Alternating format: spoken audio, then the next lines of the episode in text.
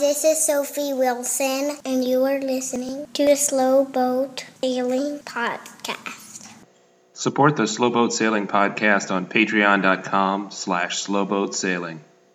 Welcome to episode 31 of the Slow Boat Sailing Podcast. On this episode, we have Ashley and John from Sailing Baby Blue, young couple who sailed up and down the thorny path and they did it on a boat from 1969, 33 foot boat.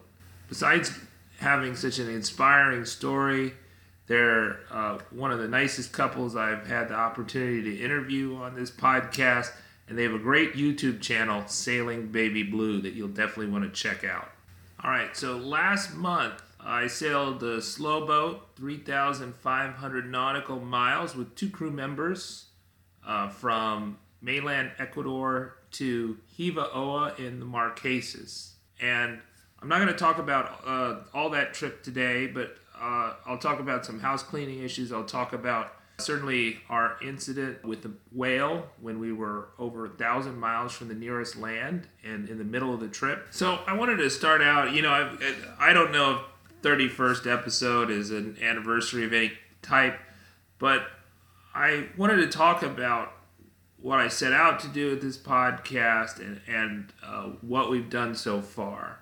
So, I said at the first episode that I really wanted to pattern this podcast after a, a podcast that kind of disappeared, Podcastaway, where the creator of the podcast, the, the host, more or less only talked about his sailing on the trade wind circumnavigation route. He was he had never had the intention of circumnavigating or, or sailing around the world, but he was definitely dead on that trade wind route and he went from from Trinidad in the podcast all the way to Australia. And I wanted to do something similar to that, except I'm not aware of any podcast so far that has kind of been a audio log of uh, somebody trying to sail around the world. You know, obviously, the way I'm doing it, I'm trying to do it sailing around the world part time. I, I, guess you can make the argument there's some people that do say they, they're sailing around the world, but maybe are not necessarily on the, the, the trade wind circumnavigation route. But I wanted to take it farther than uh, what Podcastaway did. So they only came out with maybe four or five episodes every year. Martin Lane Smith was the creator. And I, you know, I wanted to have a continuous running podcast. And, and right now we're doing a monthly podcast. So this will be the February 2017 podcast and plan to have them in March, April, May, June, etc. I told you in episode 29 that we'd probably skip episode we would skip December 2016 and that was only because I was in the middle of the Pacific Ocean with no way to upload a podcast. So you can't upload a podcast uh, with a satellite connection. And I really like the format that I think was pioneered uh, by Furled Sails, a podcast you can't get anymore, uh, which was an interview f- podcast where creators, Noel Davis was the primary host with his wife, that they interviewed interesting sailors, sailors that they were really interested in talking to, and that's uh, that's what I've tried to do. Uh, in, in almost every episode, uh, we've had guests, and our guests have been and will be the most interesting sailors in the world. I have many interviews already recorded. We're going to have uh, the sailing yacht Zero as creator Christian on episode 32, but we have many more great sailors interviewed. Here is a message from our on the AIS guest, Sailorama. This is Sailorama. My name is Justine, and Robinson is my daring husband and captain. We are sailing the seas and living simply. We sailed our tiny boat down the Pacific West Coast and are now taking on a bigger project. We have been restoring a 33 foot sailboat which was donated to us in San Francisco. We will soon be continuing on south. Robbie grew up on a boat, and I learned how to sail only several years ago. We're learning more every day. Join us on this continuing ocean journey. Search Sailorama on YouTube, Facebook, Twitter, and Instagram.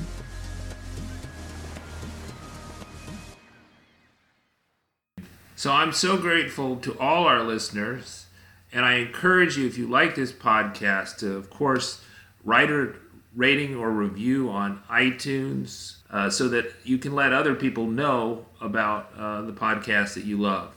And that's probably the number one way, say, sharing the podcast links with your friends or telling your your friends. But writing a rating or review tells lots and lots of people what you like to listen to.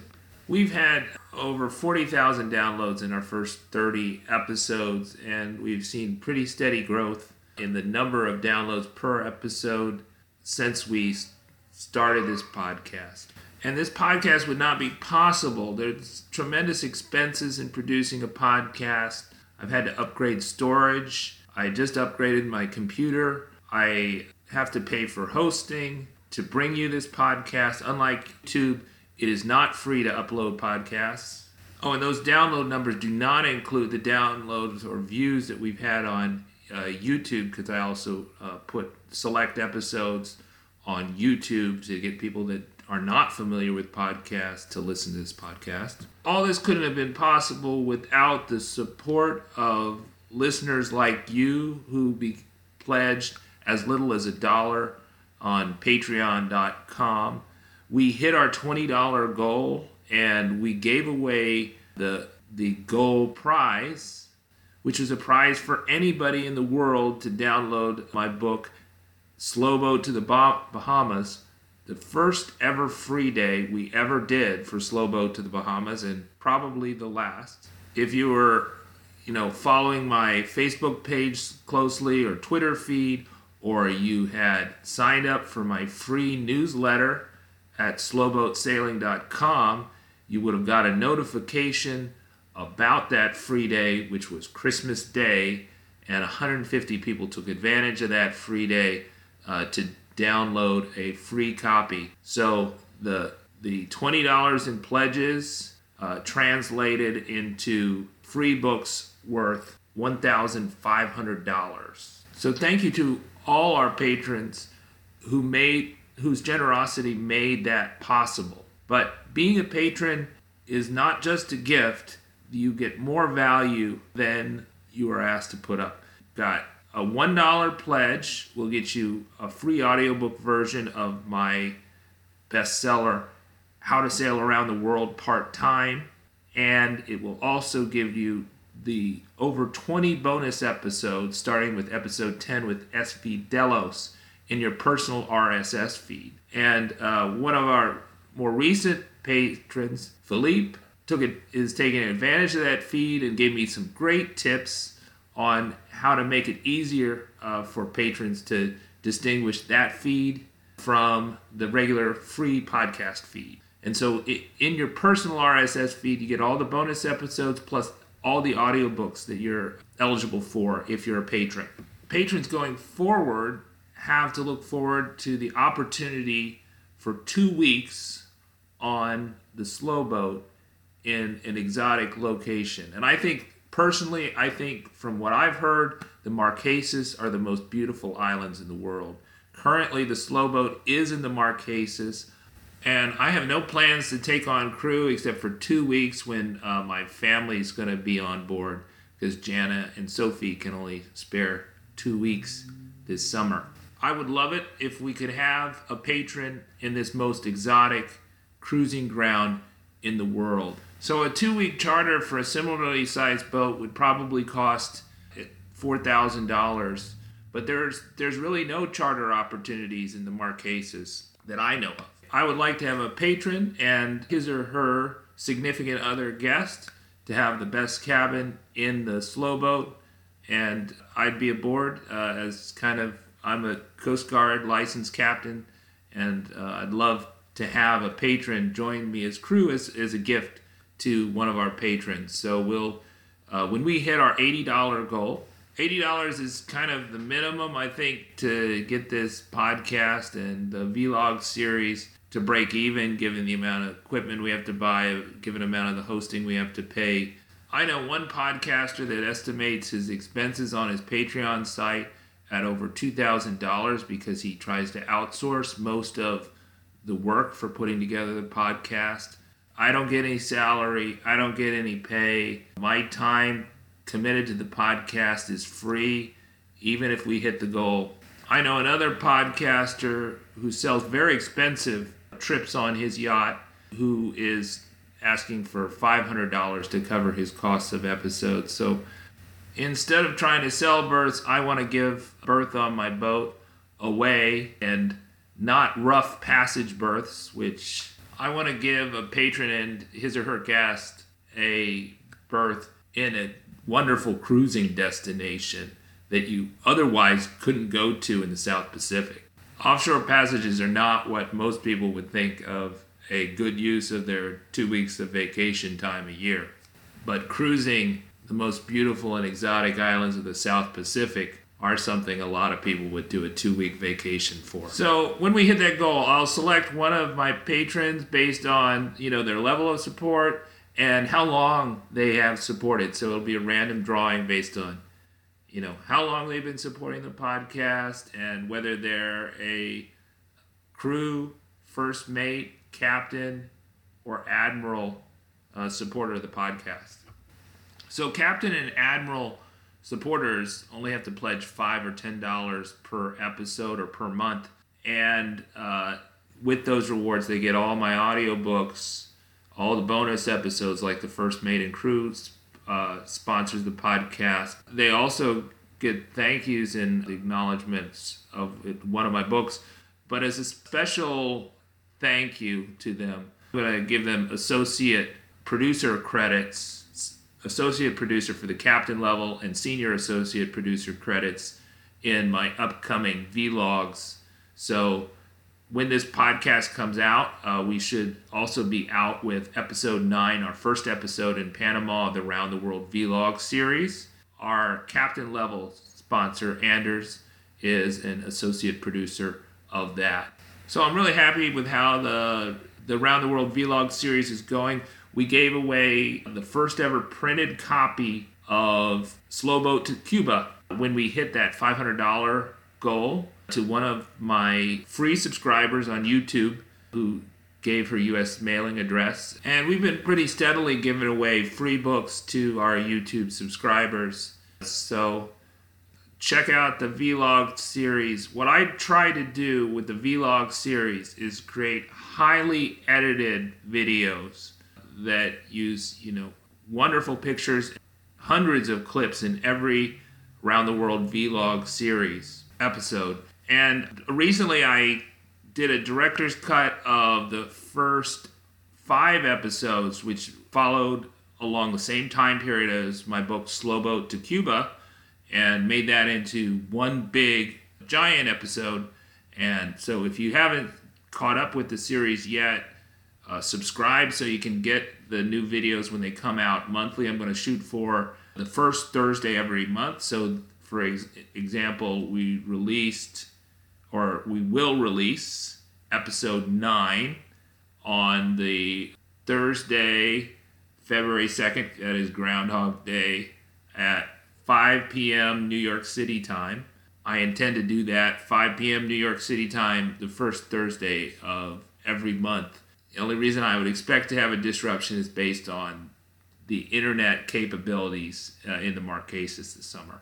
But certainly until this summer, uh, we'll do that. I have 12 episodes planned for the first season, which takes us all the way down to Ecuador. I've already filmed at least two episodes that I have the, the filming for, have not edited from the you know the departure from Ecuador and the uh, cross Pacific trip, including our being hit by a whale mid Pacific. One of the benefits, if you're one of the patrons and we hit our goal and we have a, a patron coming aboard this summer, would be that those patrons would be some of the stars of season two, which I plan to release the first episode, first full episode of season two of the Round the World Vlog series on the Slow Boat Sailing YouTube channel in June. So subscribe so you can get the episodes that include Panama, the Panama Canal, and crossing the equator. I also on the channel already I have that director's cut of Slow Boat to Cuba the movie, so kind of the long version of a condensed version of all the five episodes, first five episodes, and you can see the the episodes six, seven, and eight in a condensed version in the Sailing in Providencia episode on the YouTube channel, or you can take the playlist uh, for season one and uh, just watch that all the way through. Won't take you too long. All right, so I want to talk about why I sailed in December, and I was kind of sketchy on that in previous episodes. So in December, I did not plan to sail. I would never uh, do kind of a cru- a long cruise that encompassed Christmas. So I just wouldn't want to miss that, and especially with a six-year-old daughter, don't want to miss Christmas. So that would be something I would never do really voluntarily. I, I won't say that I didn't have a choice in the matter, but I, there were consequences if I did not follow that choice. And basically, the consequences were that to keep your boat in Ecuador, you need permission from customs. And when I arrived, I got a three month, 90 day permission, and I applied for a 270 day extension, which my agent said would have been no problem to get. I applied for that extension. I signed papers to apply for that extension before I left in, I think, late July or early August. And my agent did put those papers to the Ecuadorian authorities, although there's some dispute by somebody else who works at the boatyard whether or not she asked for nine months or f- forgot about it. I don't know. We definitely signed papers to that effect, and she knew she had it in writing.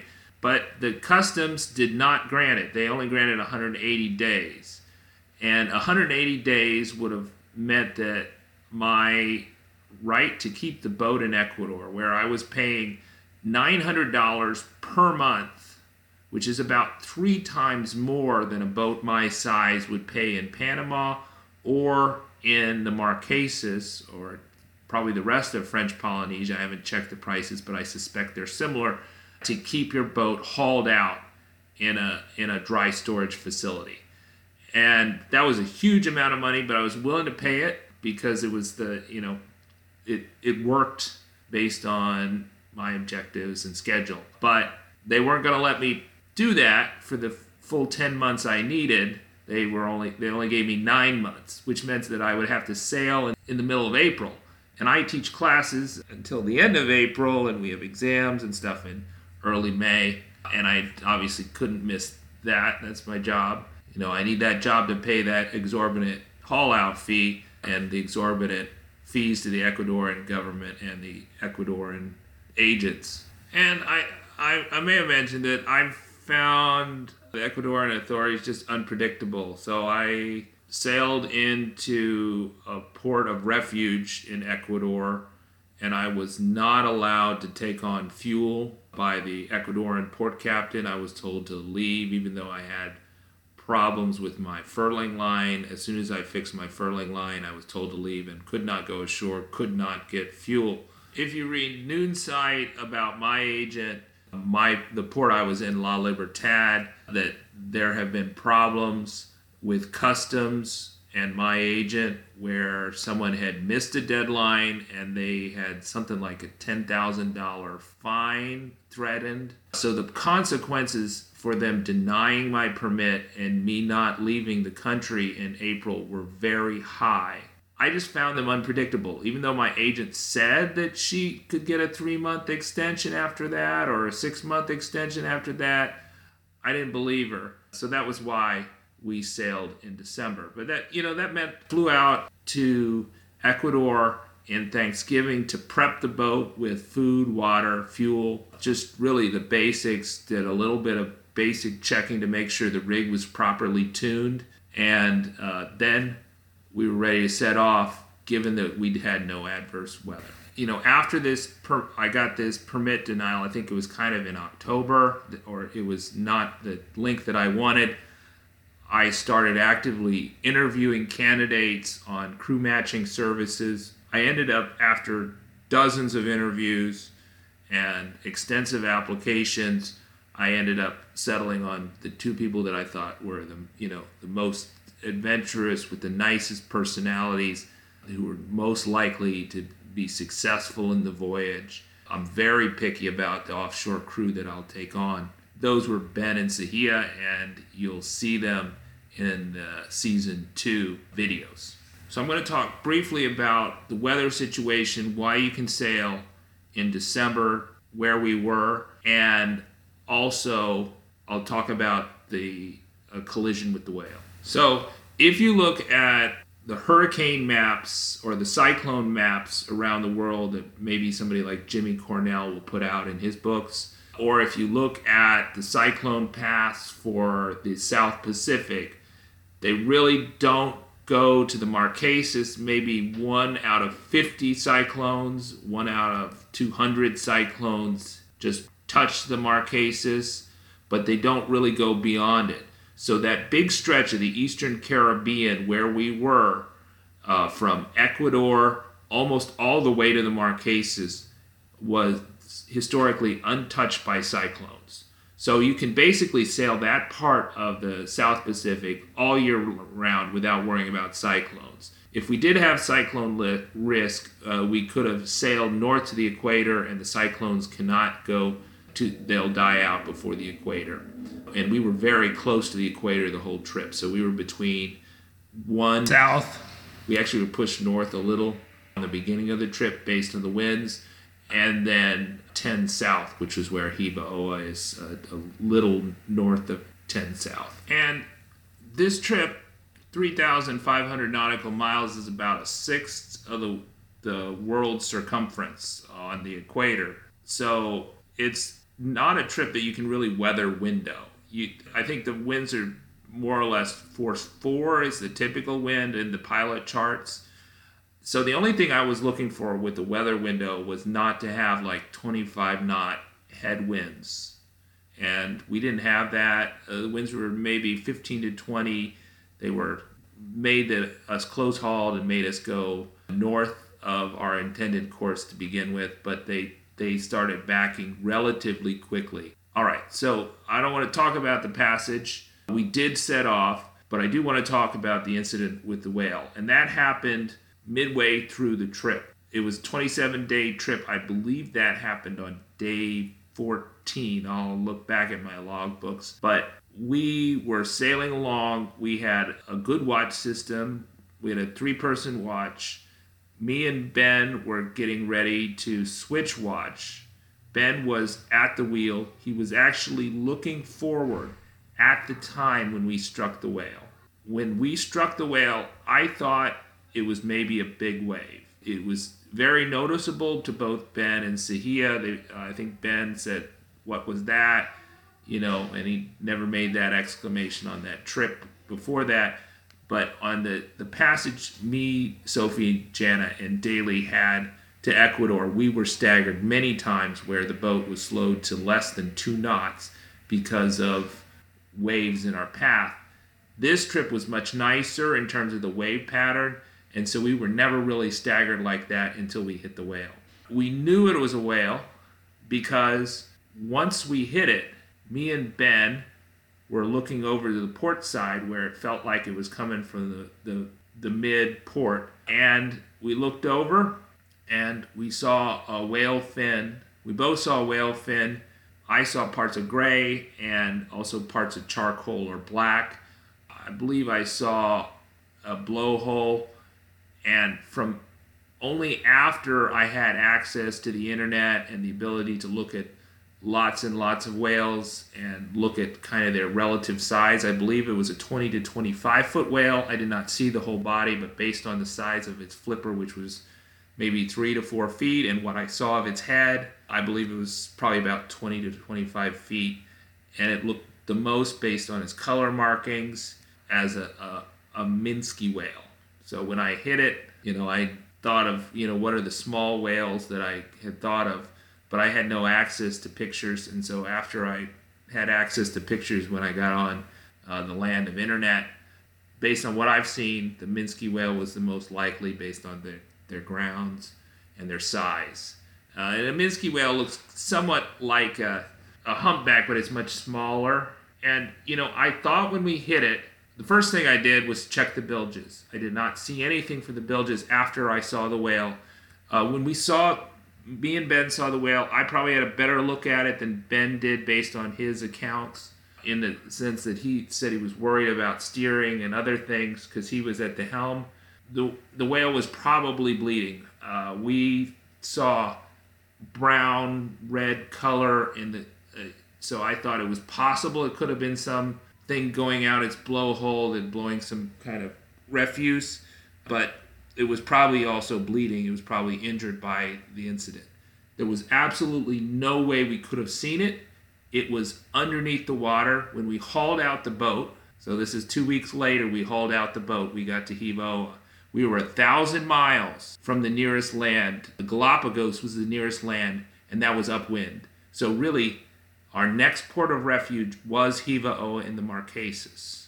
We were fortunate that there was a, a ship around there. It was some type of fishing vessel. I have the name written in my logbook, and maybe I'll get it out. It did not respond to hails. We did notify of, of a security security call saying that we were struck by the whale. They did not respond to our security call. I also made it clear that we were not injured and we were continuing on our course. I did give them the coordinates of where we struck the whale. So we were a thousand miles from the Galapagos, but we were 1,800 nautical miles from our last port, La Libertad, and 1,700 miles from our next port, Hiva Oa. So we were in the middle of the Pacific. Rescue would have been very far away had that whale punched a hole in our boat. Luckily, didn't.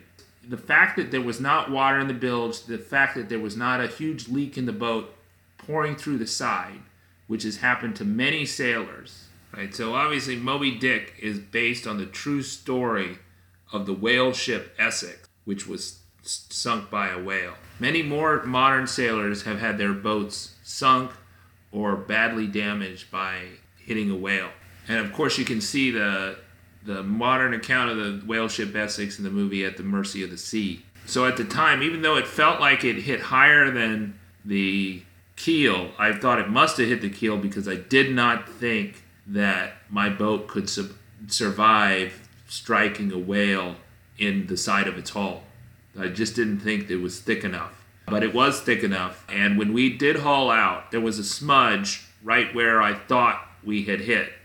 It was just a brown smudge. There was a little bit of paint scratched off in a line where the whale, you know, scraped across the hull as it went towards the stern as we moved forward because we were going forward, you know, with our momentum. That was then we saw the whale as it passed our stern, and we were able to see that that brown red splotch as we kept on sailing on. The whale did not turn around, and I did not turn around to get a better look at the whale. So the last thing I wanted to do was have any more contact with that whale again because I believed it could sink us if it wanted to.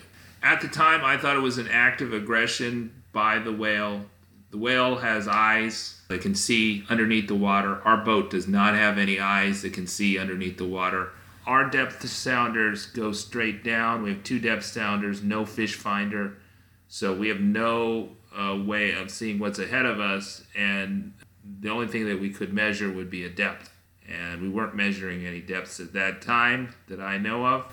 In retrospect, I think it's possible that the whale was asleep just below the water and maybe not paying attention, but it's also possible that whales are used to other fish getting out of their way and are surprised when vessels which don't have eyes don't get out of their way. I don't know what the answer is. I believe that the whale was awake, certainly after we hit each other.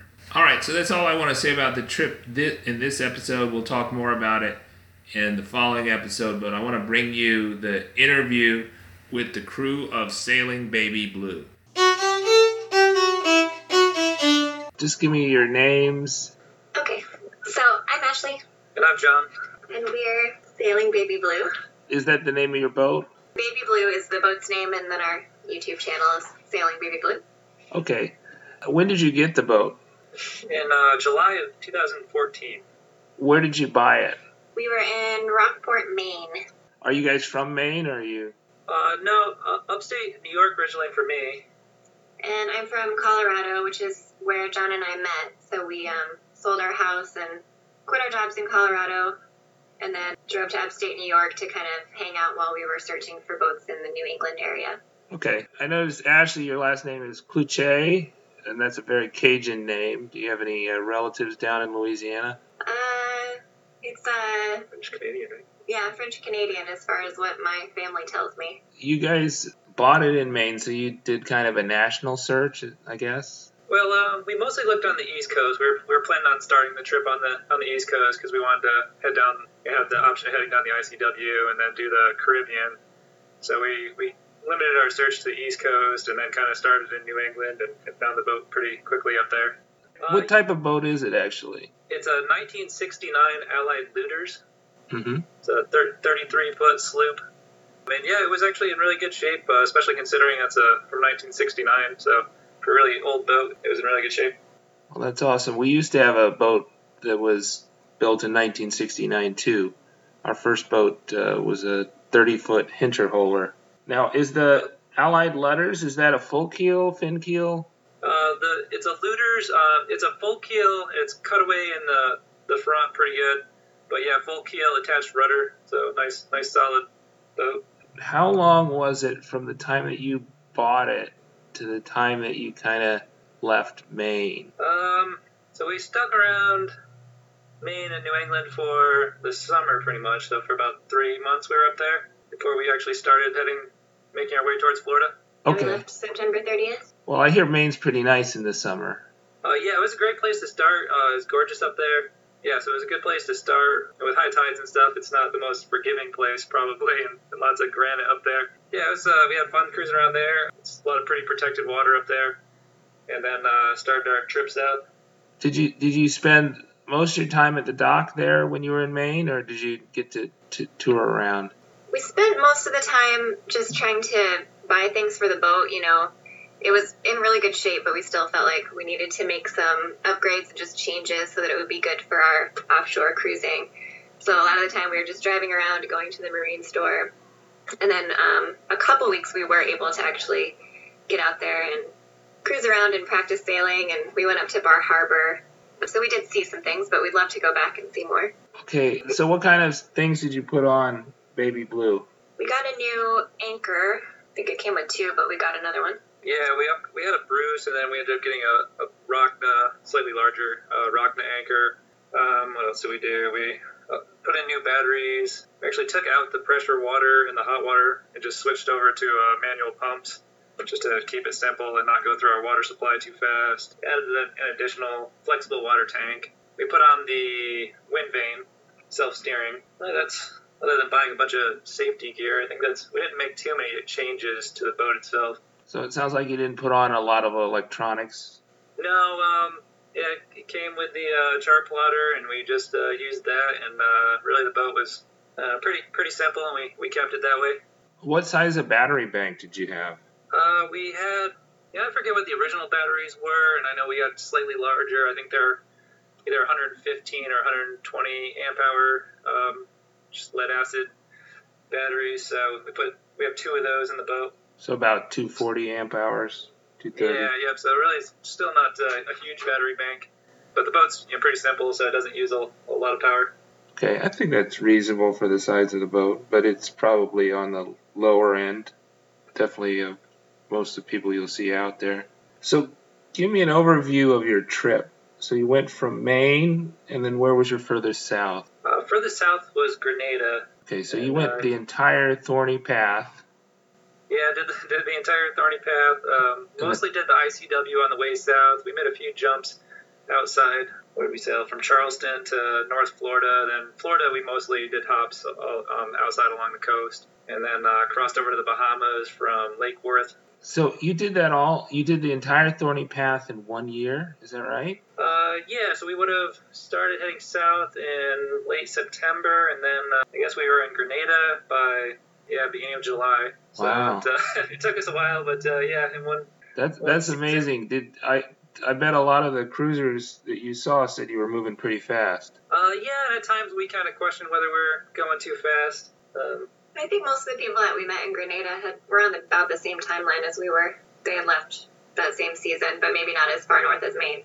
yeah, but we met a lot of other boats. You know, they they would do it in, in hops, like travel down to Florida and then get off the boat for a while and haul it out for hurricane season, then move further. And so some people do it that way, and then we did meet a, a handful of people who just kept going like we did. Okay. Did you have a lot of problems getting down the ICW? Um, it was really cold when we left, but otherwise, well, yeah, we did break down in Belhaven. We had an engine mount kind of wobbling loose, um, and then we had our what heat exchanger wasn't working, so I smelled carbon monoxide, and I kept telling John.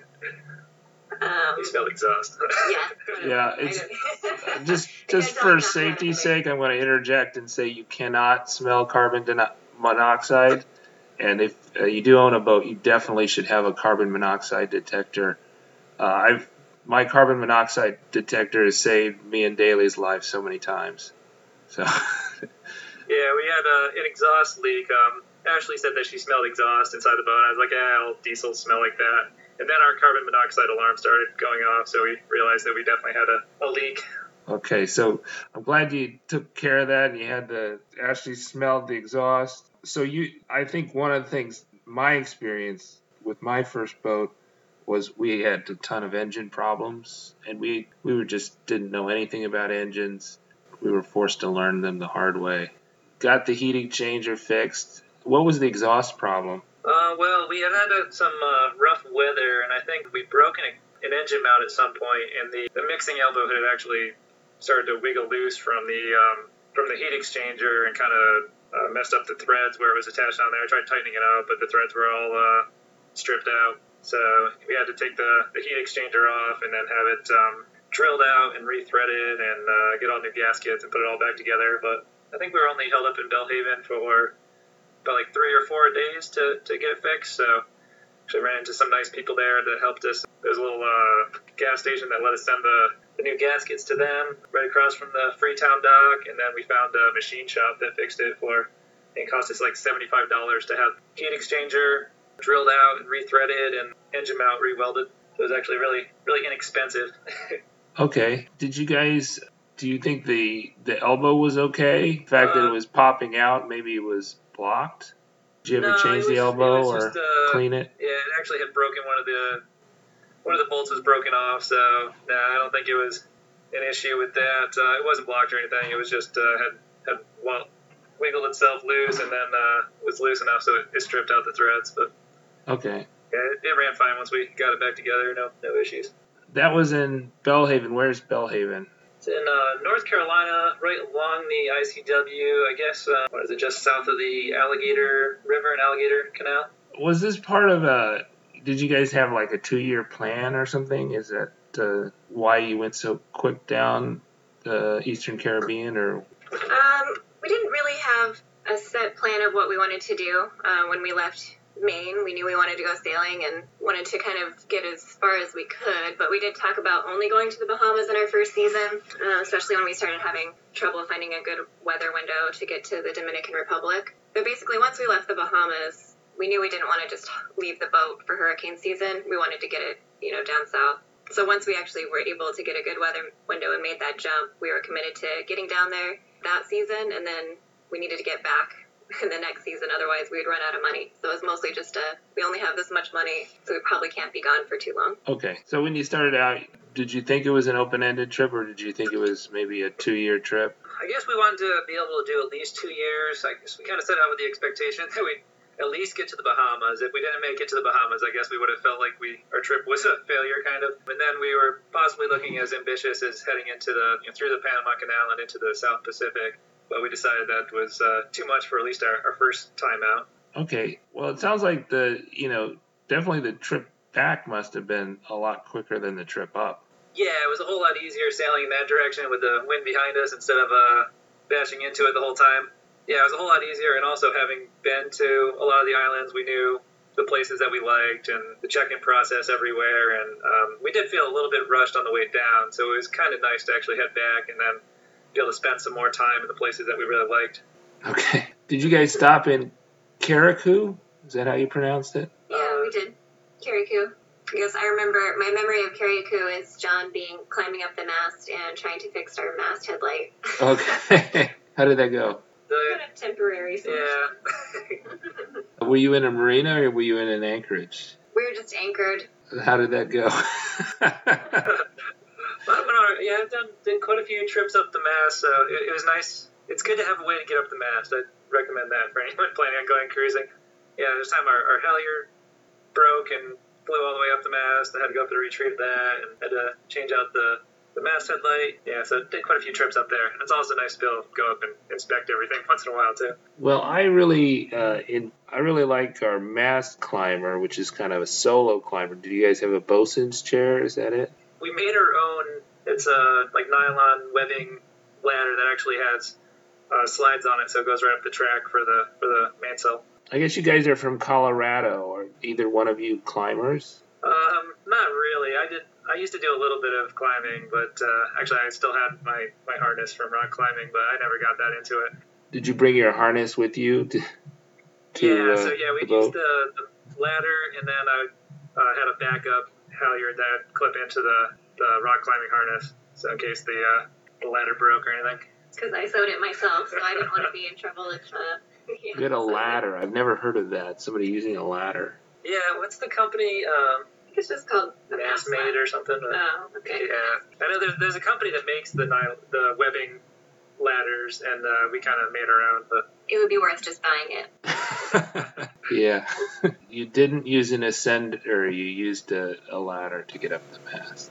Yep. So it's kind of like rat lines almost. yeah, yeah, it's just a, a soft, soft ladder. So it's uh, yeah, just little loops that you that you step in. Did you uh, get banged up up there or not really? Uh, no, I never, I never went up when it was too rough. So I, we never, never had to go up the mast when we were actually like out in the ocean sailing or anything. It was always in a in a protected anchorage. On a not never- very never windy day. Yeah, I'm just so I'm so scared of going up the mast. I hate it so much, but I do it. And if Jana's around, I'll get her to do it. But uh, Our mast is probably a bit shorter than most people, so it's, a pretty small boat. So it's only about forty feet up. uh, I think mine is 35 feet up. So, Okay. so that that was a that was definitely a consideration when buying the boat. Was to find a Yeah. boat with a small mast. Okay, so uh, you guys got to Grenada. You hauled out in Grenada. Is that right? Or did you stay in the Uh, water? no, we didn't haul out. We actually stayed on the boat. Yeah, we got a mooring when we were gone, but Okay, yeah, we so did a quick trip back to the states, but Mhm. uh, we just um, kept the boat on a mooring with somebody watching us or watching the boat for us. Okay. And uh, you stayed in Grenada most of the off season? Yeah, we were there from July until when did we leave? Halloween. Like, yeah, right around Halloween. Yeah, so I hung out there for several months. Other than uh, I was back for, for about three weeks, and Ashley was back for eight. eight weeks. So you, you guys went back to the States for three weeks and eight weeks, respectively. Yeah, I got to go back to work, so, well, mostly it covered our plane tickets home because we wanted to go see everyone, so Right. that was a way to justify it. Did you uh, spend the holidays back in the States or you celebrate the holidays uh, on the boat? Because you Uh, on the boat, so kind of uh, the prime where moving season. Yeah, Thanksgiving. Uh, we're back in Martinique. Yeah, we're in St. Anne with some people that we'd met in Grenada. They had a we had Thanksgiving on the boat. Some they even found a turkey, so it was pretty fun. then uh, yeah, Christmas I think was in Guadeloupe, right? Sounds good to me. It wasn't, it wasn't so bad. I think we went hang on on Christmas Day. So So you guys headed up, and what were some of the places you missed again on your way back up? St. Lucia was one that a new one that we got to stop at. yeah, we anchored or picked up a mooring by the, the Pitons in St. Lucia. Went to the hot springs and did a little bit of hiking, but mostly just on the road trying to get places. Yeah, it was kind of I don't know. We spent probably about a week in St. Lucia, I think, or maybe a little longer, a little less. a little less than a week. and then uh, what else did we get to see on the way back that we missed? Um, we got to see a lot more of Guadeloupe. We spent yeah, we rented a car and spent a while there on the way back, so it's more touring. We climbed up that uh, the volcano there. I forget what it's called.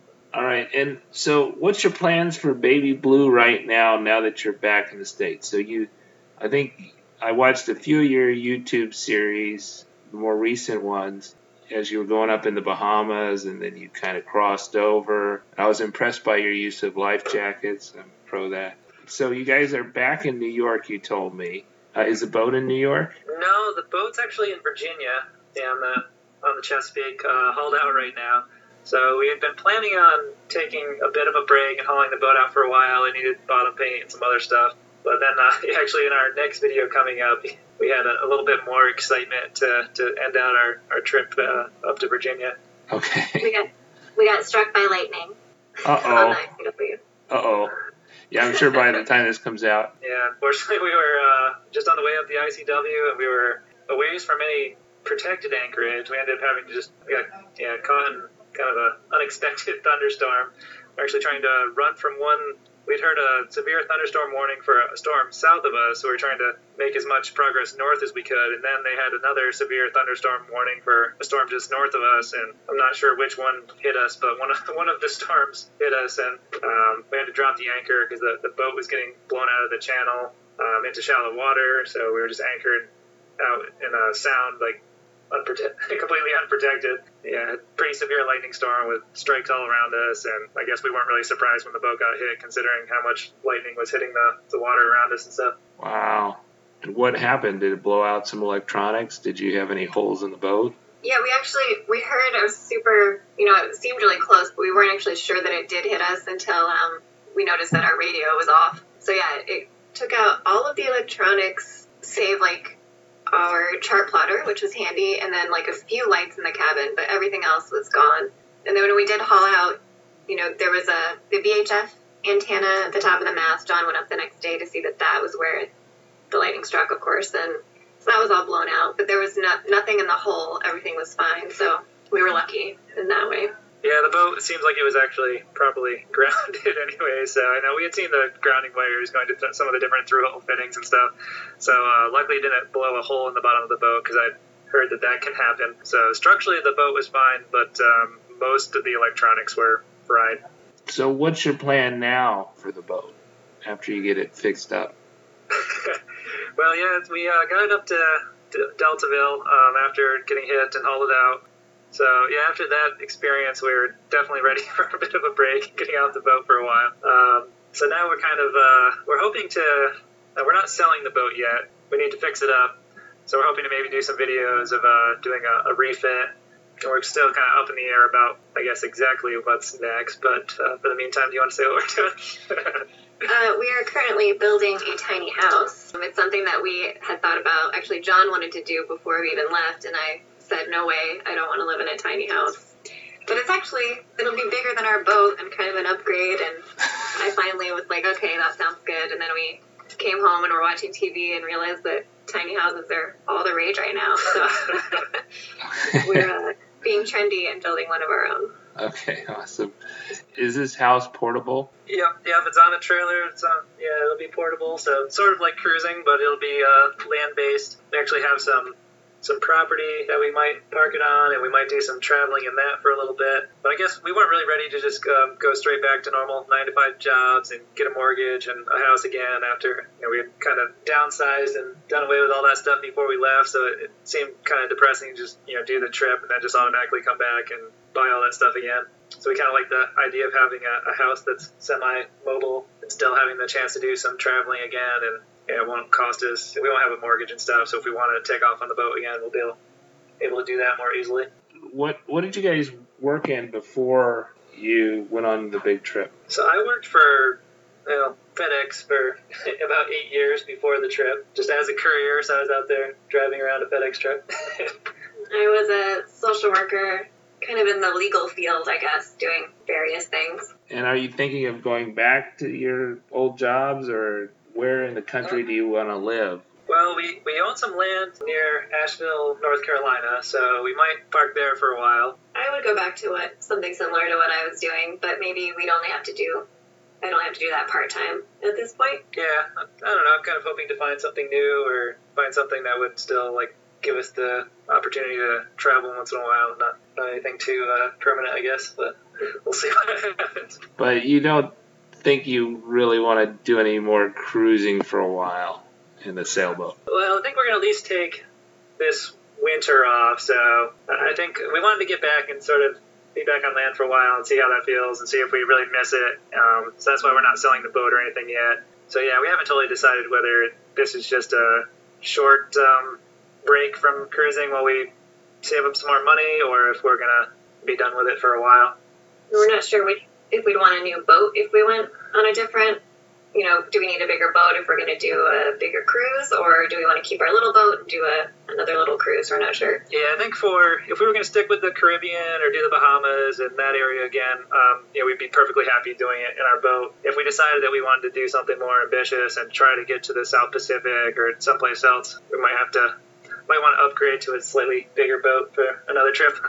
Okay. All right. Well, that sounds good. Uh, tell me about uh, your sailing experiences before you bought Baby Blue. I had absolutely no sailing experience really before I met John, and then um, we tried to sail some dinghies and some little boats together on our vacations over the five years from when we got married to when we left. But I it didn't necessarily go well any of those times, and uh, until we just bought our boat and started learning to sail it. Yeah, and I had sailed dinghies as a kid, on mostly on lakes, and then uh, sailed on the ocean, just you know, day sailing with some friends and stuff a handful of times, but mostly sailed on small boats. Um, I had a little 21 foot MacGregor Venture. I had that for quite a few years, but mostly just sailed it on, on lakes. So I didn't have a lot of experience and no no ocean sailing experience. So yeah, we were both pretty pretty green when we started, and I convinced Ashley that the, the cruising thing was a, a good idea before she really knew what she was getting herself into. Yeah, it seemed like a kind of a big leap in the sense that you were kind of landlocked in Colorado there, and then drove all the way across the country. But Yeah, because we really didn't have the money to go out and buy a boat or anything or get much experience until we sold our house. And yeah, being in Colorado, where there's not a whole lot of sailing opportunities there, so we kind of had to just commit and uh, sell the house and then go for it. how could people find you if they wanted to find out more about you guys? Um, our YouTube channel, Sailing Baby Blue, is a good place to start. Probably by the time this is out, we'll have a new sailingbabyblue.com. Um, our blog that we kept kind of from the beginning of when we started thinking about doing this is feedingthecruisingkitty.blogspot.com, which is a little long and complicated. So so we're, we're moving that all to sailingbabyblue.com. Don't have a kitty though. It's just the cruising kitty. yeah, we, we have a dog, which we didn't bring with us on our trip. Okay. So, uh, no, no kitty. All right. Did your dog? Uh, you left him with family?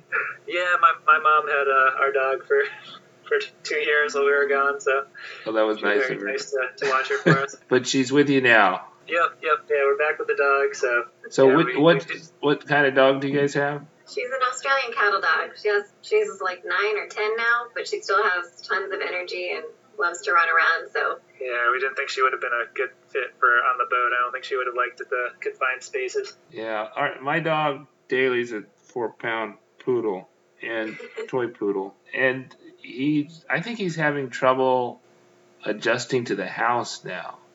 Uh, oh, it really because he used he doesn't he doesn't like the living room anymore. He thinks it's too slick for him. his his sedentary life on the the boat has I don't know boiled him or something. Was it difficult with the dog checking into different countries and stuff, or was it not too bad? it was usually not bad. I think the only problems I've had with Daly was go flying him out of the airport, and I've only done that once. So I'll, uh, I'll I think I think typically they're pretty. Most countries are pretty easy arriving with the dog by boat, uh, but they're kind of difficult flying in and out with the dog. Yeah, we met a lot of uh, boats with pretty large crews of lots of kids and dogs and cats, and Yeah. Do you mind if I ask how old you are? I'm 32. I'm 36. Okay. Well, it's great to see people uh, under 40, under 50, and under 60 getting out there and inspiring people. And it sounds like you guys had an awesome adventure and a wonderful cruise. Yeah, Yeah, yeah, it was great. We're definitely, uh, you know, even though it was very difficult at times, we're, we're really glad that we did it, and when we did it. Yeah, and glad we did it while we were still younger. um, but yeah, and hopefully it won't be the, the last of our sailing adventures. Hopefully we'll get back out again sometime. Yeah. Okay. Bye bye. Bye. Bye. Bye. Thank you for listening to episode 31 of the Slow Boat Sailing Podcast. Don't forget to check out the new videos and subscribe on, to our YouTube channel, youtube.com slash slowboat sailing If you want to get access to the bonus episode uh, with Ashley and John of Sailing Baby Blue, they talk in detail about all the islands they visited on the Thorny Path in that bonus episode, and I talk a little bit more about the trip. You can get that by pledging as little as a dollar. For that, you'll get all the bonus episodes. You'll get How to Sail Around the World part time, and you will be entered in the drawing if you're still a patron when we hit our next goal uh, for a berth on the slow boat and hopefully be part of the YouTube series. Thanks to all our new patrons Larry, Brad, Alan, Seth, and Philippe who pledged since our episode 29 in November. I look forward to bringing the Sailing Yacht Zero's creator, Christian, on episode 32 of the Slow Boat Sailing Podcast. Goodbye for now. Have some fun on the water. We'll be back in March. Hi, I'm Jana Wilson. Thank you for listening to the Slow Boat Sailing Podcast. Subscribe to our free newsletter at slowboatsailing.com.